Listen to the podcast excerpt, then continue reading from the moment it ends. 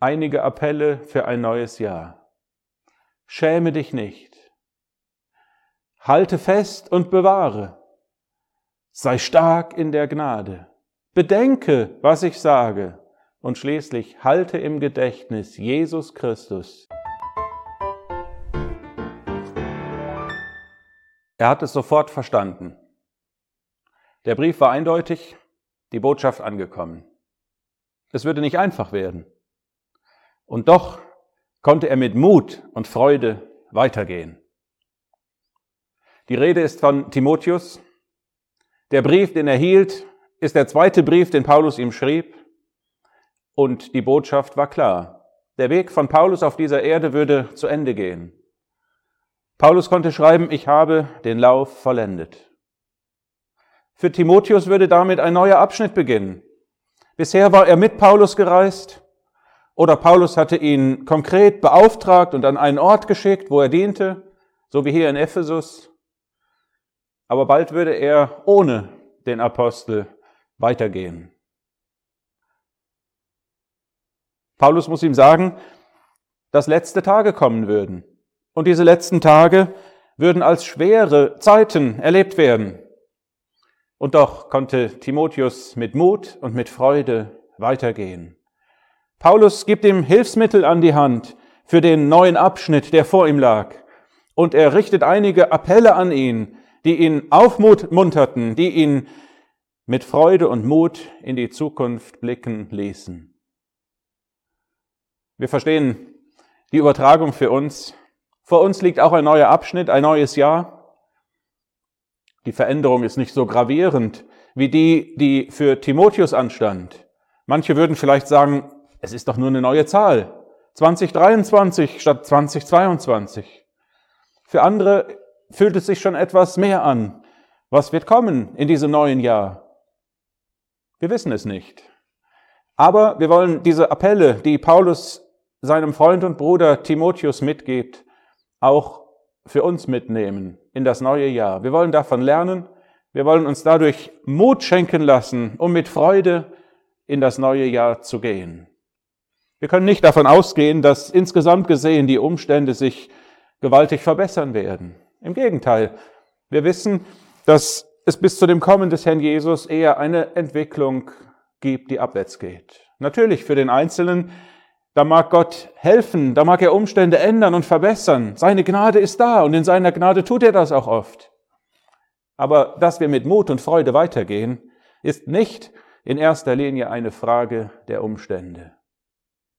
Wir wollen uns fünf Appelle anschauen, die Paulus dem Timotheus in diesem Abschiedsbrief mitgibt und wollen daraus für uns etwas mitnehmen in ein neues Jahr, in einen neuen Abschnitt, der vor uns liegt und den wir gerne an der Hand des Herrn erleben möchten.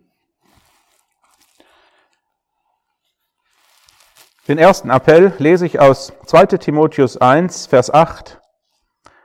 So schäme dich nun nicht des Zeugnisses unseres Herrn, noch meiner seines Gefangenen. Bevor Paulus diesen ersten Appell an Timotheus richtet, macht er ihm Mut. Er stellt ihn auf ein festes Fundament, auf den Boden des Lebens, Vers eins, das in Christus Jesus ist. Gott hat uns das ewige Leben geschenkt.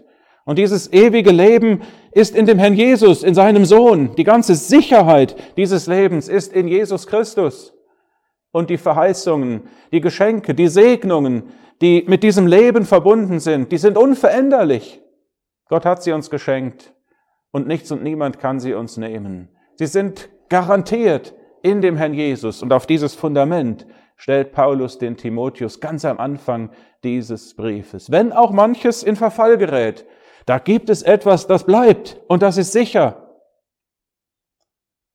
Zweitens sagt er dem Timotheus, dass Gott uns nicht einen Geist der Furchtsamkeit gegeben hat, sondern einen Geist der Kraft und der Liebe und der Besonnenheit. Das ist eine Haltung, eine Geisteshaltung des Gläubigen, der einen von Gott erneuerten Geist besitzt. Und in dieser Geisteshaltung, natürlich gewirkt von Gott durch den Heiligen Geist, dürfen wir unseren Weg gehen. In einer Haltung wo wir Kraft von Gott annehmen, wo wir Liebe leben und wo wir in Besonnenheit mit gesundem Sinn unterwegs sind, wo wir uns nicht aus der Ruhe bringen lassen von jeder Kleinigkeit, wo wir nicht unausgewogen hierhin und dahin schwanken, sondern wo wir gesunden Sinnes im Vertrauen auf Gott in Kraft und in Liebe vorangehen. Und nachdem diese geschenkten Hilfsmittel, das Leben, diesen erneuerten Geist, der diese Haltung der Kraft und der Liebe und der Besonnenheit hat, vorgestellt sind, kommt dieser erste Appell: Schäme dich nicht. Das sind zwei Punkte, die Paulus nennt: Schäme dich nicht des Zeugnisses unseres Herrn Jesus. Er bezieht sich da sicherlich auf etwas, das er auch in dem ersten Brief schon geschrieben hat, in erster Timotheus Kapitel eins, nein, Kapitel zwei. Da hat er geschrieben: Gott ist einer und einer ist Mittler zwischen Gott und Menschen, der Mensch Christus Jesus, der sich selbst gab als Lösegeld für alle. Jetzt kommt's, wovon das Zeugnis zu seiner Zeit verkündigt werden sollte, wozu ich bestellt worden bin. Es ist das Zeugnis, die Botschaft von dem Heil in Christus, von all dem, was Gott geschenkt hat in diesem einen Mittler, dem Menschen Jesus Christus. Und dieses Zeugnisses, dieser großartigen Botschaft, dieses Wissen um das, was uns in Christus geschenkt ist, da brauchen wir uns nicht zu schämen. So schäme dich nun nicht. Zweitens sagt Paulus: Schäme dich nicht meiner, seines Gefangenen. Paulus war wohl wie kaum ein anderer eingetreten für dieses Zeugnis des Herrn, für dieses Heil, für das, was Christus ausmacht und das, was uns geschenkt ist in Christus. Und deshalb war er im Gefängnis. Und jetzt sollte, Paul, sollte Timotheus sich dieses Apostels, dieses Paulus nicht schämen. Es gab einen, der in diesem Kapitel auch genannt wird, der hatte sich nicht geschämt. Das ist der Onesiphorus. Er hatte Paulus gesucht, und er hatte ihn gefunden, hatte sich seiner nicht geschämt. Aber es geht sicher auch noch um mehr als um die Person von Paulus. Es geht auch um das, wofür er stand in seiner Person. Eben für die Botschaft, die er brachte und für die er im Gefängnis war. Und das ist etwas, das wollen wir mitnehmen in ein neues Jahr. Wir wollen uns nicht dessen schämen, was der Herr Jesus ist und was uns in ihm geschenkt ist. Wir wollen uns nicht des Zeugnisses unseres Herrn schämen. Und wir wollen uns auch nicht dieser Lehre von Paulus schämen, der von einem verherrlichten Christus gesprochen hat und der die Wahrheit von Christus und seiner Versammlung verkündigt hat. Dazu wollen wir stehen. Das wollen wir kennen, lieben und leben und in diesem Sinn uns auch in einem neuen Jahr nicht schämen, dieses Zeugnisses des Herrn und dieses gefangenen Apostels. Einen zweiten Appell, den möchte ich gerne direkt in Verbindung mit einem dritten lesen, aus dem gleichen Kapitel, aus zweiter Timotheus eins, Vers dreizehn. Halte fest das Bild gesunder Worte, die du von mir gehört hast, in Glauben und Liebe, die in Christus Jesus sind. Bewahre das schöne, anvertraute Gut durch den Heiligen Geist, der in uns wohnt. Auch diese Appelle, die spricht Paulus nicht aus, ohne vorher wieder Mut gemacht zu haben. Er stellt sich selbst als ein mutmachendes Beispiel voran. Er hatte Timotheus gesagt: Schäme dich nicht. Und er hat das in einer moralischen Autorität getan, die sich darin begründete, dass er sagen konnte: Ich schäme mich auch nicht. Nein, er sagt: Ich schäme mich nicht. Und dann erklärt er dem Timotheus auch warum. Ich weiß, wem ich geglaubt habe. Paulus hatte Liebe zur Wahrheit und er kannte die Wahrheit, er verkündigte die Wahrheit, aber er wusste, der Glaube ist mehr als ein Überzeugtsein von Wahrheiten. Der Glaube verbindet mit einer Person. Der Glaube verbindet mit Jesus Christus und der Glaube verbindet mit Gott selbst. So kann er sagen: Ich weiß, wem ich geglaubt habe. Das wusste er von dem Moment seiner Bekehrung an. Da hat er die Herrlichkeit des Herrn Jesus gesehen.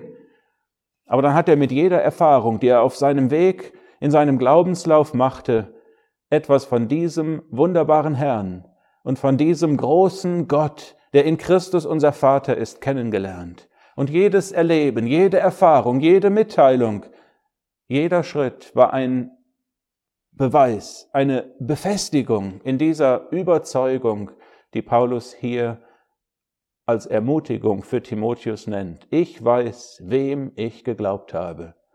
Und Paulus war überzeugt, alles, was er seinem Gott hinlegen würde, was er ihm anbefehlen, anvertrauen würde, das würde dieser Gott bewahren. Er würde es bewahren im Blick auf den Tag Jesu Christi. Das macht Mut, das Beispiel von Paulus. Und in Verbindung damit sagt er jetzt, halte fest. Timotheus, habe und bewahre ein Bild gesunder Worte. Das, was du von mir gehört hast, das, was, Paul, was Timotheus mündlich überliefert war, das, was uns in Gottes Wort, vor allem im Neuen Testament, zur Verfügung steht, das ist dieses Bild gesunder Worte. Es ist ein Umriss, eine Form. Und wir sollen dieses Bild haben und bewahren. Wir sollen Gottes Wort auch in der Form, in der es uns gegeben hat, bewahren. Menschen haben versucht, in Glaubensbekenntnissen griffige Sätze zu ver- formulieren und zu vermitteln. Und darin mag ein gewisser Wert liegen. Aber Gottes Wort ist uns so gegeben, wie wir es in Händen haben. Und das ist wertvoll. Ein Bild. Ein Bild, das nicht für jede Frage drei Paragraphen enthält, sondern ein Bild, in dem Gott uns einen Eindruck von seinen Gedanken gibt, wo er uns seine Grundsätze mitteilt und sie in einer wunderschönen Zusammenstellung in unsere Hand gelegt hat. Und dieses Bild dürfen wir anschauen, dürfen uns mit diesem Wort beschäftigen und so eine feste Überzeugung haben und so aus diesem Wort auch Antworten finden auf die Fragen unseres Lebens. Ja, das ist wirklich ein herrliches Bild, voller Schönheit. Und wenn wir uns nahe bei Gott aufhalten, da wird uns auffallen, was in dieses Bild hineinpasst und was nicht. Wir werden in den praktischen Themen und Fragen unseres Lebens genau erkennen, was will Gott, was passt zu seinen Gedanken, was entspricht diesem Bild gesunder Worte. Nicht alles, was Gott von uns erwartet, hat er uns in konkreten Aufforderungen mitgeteilt. Manches schon, aber nicht alles. Und jetzt nimmst du etwas aus Gottes Wort und lebst das, und das ist prima. Aber es gibt zwei Gefahren. Die Gefahr eins ist, dass wir etwas aus Gottes Wort annehmen und befolgen wollen und es geht über Gottes Wort hinaus. Das ist so lange kein Problem, bis wir, so wie wir es nur für uns verwirklichen in Treue. Wenn wir es von einem anderen verlangen, dann wird es schwierig. Die andere Gefahr ist, dass wir sagen, ach, das steht ja gar nicht in der Bibel. Den Fall gibt's ja gar nicht. Nicht jeder Fall ist in der Bibel beschrieben, nicht jede Situation, in die wir kommen. Aber wir haben das Bild gesunder Worte. Gott teilt uns seine Grundsätze mit, seine Prinzipien, die Gedanken, die er hat. Und er wird uns helfen, sie anzuwenden auf jede konkrete Situation unseres Lebens. Wir durften das bisher erleben und wir werden das auch weiter erleben und möchten diesen Appell mitnehmen in ein neues Jahr. Halte fest, das Bild gesunder Worte. Paulus sagt weiter, bewahre das schöne, anvertraute Gut. Er meint jetzt nicht etwas anderes, etwas Zusätzliches. Es ist genau das Gleiche, was er vorher als Bild gesunder Worte vorgestellt hat. Jetzt nennt er es das schöne, anvertraute Gut. Haben wir einen Eindruck von der ganzen Schönheit des Wortes Gottes, von dem, was er in unsere Hand gelegt hat, dass wir es bewahren? Sein Wort steht ewig fest in den Himmeln. An seinen Verheißungen ändert sich nichts. Aber wir sollen es bewahren, indem wir es kennen und umsetzen im Leben. Und das dürfen wir tun, auch im Jahr zwanzig dreiundzwanzig. Nicht in eigener Kraft, aber durch den Heiligen Geist. Nicht in Formalismus, sondern in Glauben und in Liebe, die in Christus Jesus sind. Den nächsten Appell möchte ich gerne lesen aus Kapitel zwei, Vers eins. Du nun, mein Kind, sei stark in der Gnade, die in Christus Jesus ist. Wie liebevoll spricht Paulus den Timotheus an. Du nun, mein Kind. Es ist eine ganz persönliche Aufforderung, du nun. Und dann wünscht er ihm, dass er erstarkt, zunimmt an Kraft und Stärke, stark ist in der Gnade, die in Christus Jesus ist. Ja, was für eine wunderbare Gnade. Paulus sagt selbst im Philipperbrief, alles vermag ich in dem, der mich kräftigt. Er hat es erlebt, was Gott ihm zugesagt hat. Meine Gnade genügt dir, denn meine Kraft wird in Schwachheit vollbracht. Und wir dürfen auf diese unendliche Ressource blicken und dürfen für uns in Anspruch nehmen, was Johannes schreibt. Aus seiner Fülle haben wir alle empfangen, und zwar Gnade um Gnade. Ja, in dieser Gnade dürfen wir erstarken, Mut fassen und so mit Freude in ein neues Jahr hineingehen. Diese Gnade ist in Christus Jesus, der, der hier auf dieser Erde war, in Niedrigkeit, der ist jetzt verherrlicht im Himmel, und von ihm kommt uns diese Gnade zu. Da dürfen wir zupacken, da dürfen wir erstarken und so weitergehen mit Freude und Mut. Dann noch aus Kapitel zwei, die Verse sieben und acht. Bedenke, was ich sage, denn der Herr wird dir Verständnis geben in allen Dingen.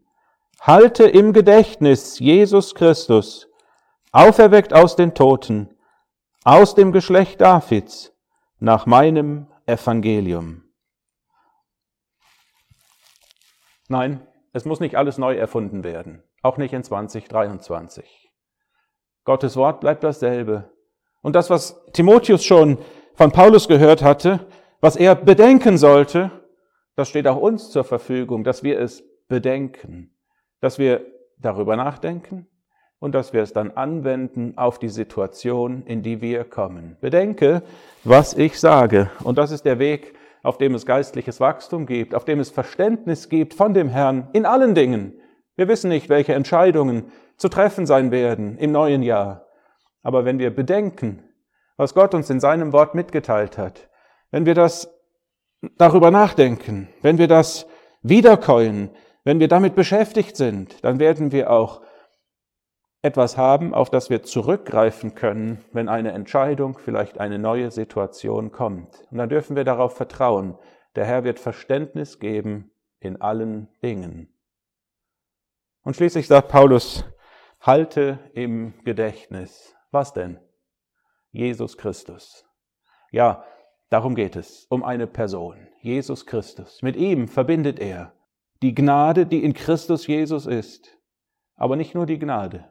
Nein, er selbst. Halte im Gedächtnis Jesus Christus. Und dann sagt er zwei Dinge über diese herrliche Person. Er ist auferweckt aus den Toten.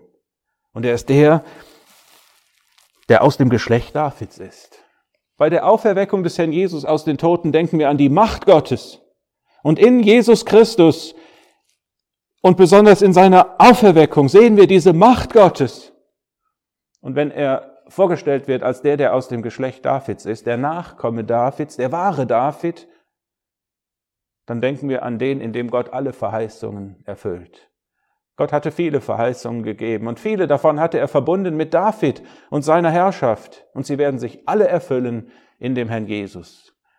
Wenn wir den Herrn Jesus also sehen als den, der aus dem Geschlecht Davids ist, dann sehen wir in ihm die Treue Gottes, in der er alle Verheißungen erfüllt. Ja, er ist ein starker Gott und er ist ein treuer Gott. Diese Person, mit diesen großen Tatsachen verbunden, Auferweckung und Erfüllung der Verheißung, das war Gegenstand des Evangeliums, das Paulus verkündigt hat. Und so sagt er, halte im Gedächtnis Jesus Christus. Einige Appelle für ein neues Jahr. Schäme dich nicht. Halte fest und bewahre. Sei stark in der Gnade. Bedenke, was ich sage. Und schließlich halte im Gedächtnis Jesus Christus, die Person, in der wir die Macht Gottes und die Treue Gottes sehen und erleben. Ja, das sind Appelle, die wir gerne mitnehmen möchten in ein neues Jahr. Und dann werden wir ruhig über dieser Frage, dass wir nicht wissen, was kommt. Wir haben Hilfsmittel und wir wollen diese Appelle zu uns sprechen lassen und mit Mut und mit Freude in ein neues Jahr gehen. Und in diesem Sinn wünschen wir uns einer dem anderen Gottes Segen für ein neues Jahr.